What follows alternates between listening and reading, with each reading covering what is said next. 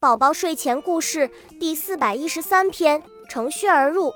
日本国最大的森永与明治两家制糖公司以前生产的朱古力糖均以少儿为主流消费群体。后来，森永公司根据成人特点，独家推出了高王冠朱古力糖，售价七十日元。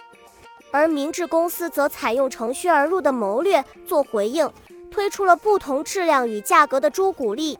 每块四十日元的面向十二三岁的中小学生，每块六十日元的面向十七八岁的高中生，每块一百日元的面向中老年人。此举使明智很快击败了森永。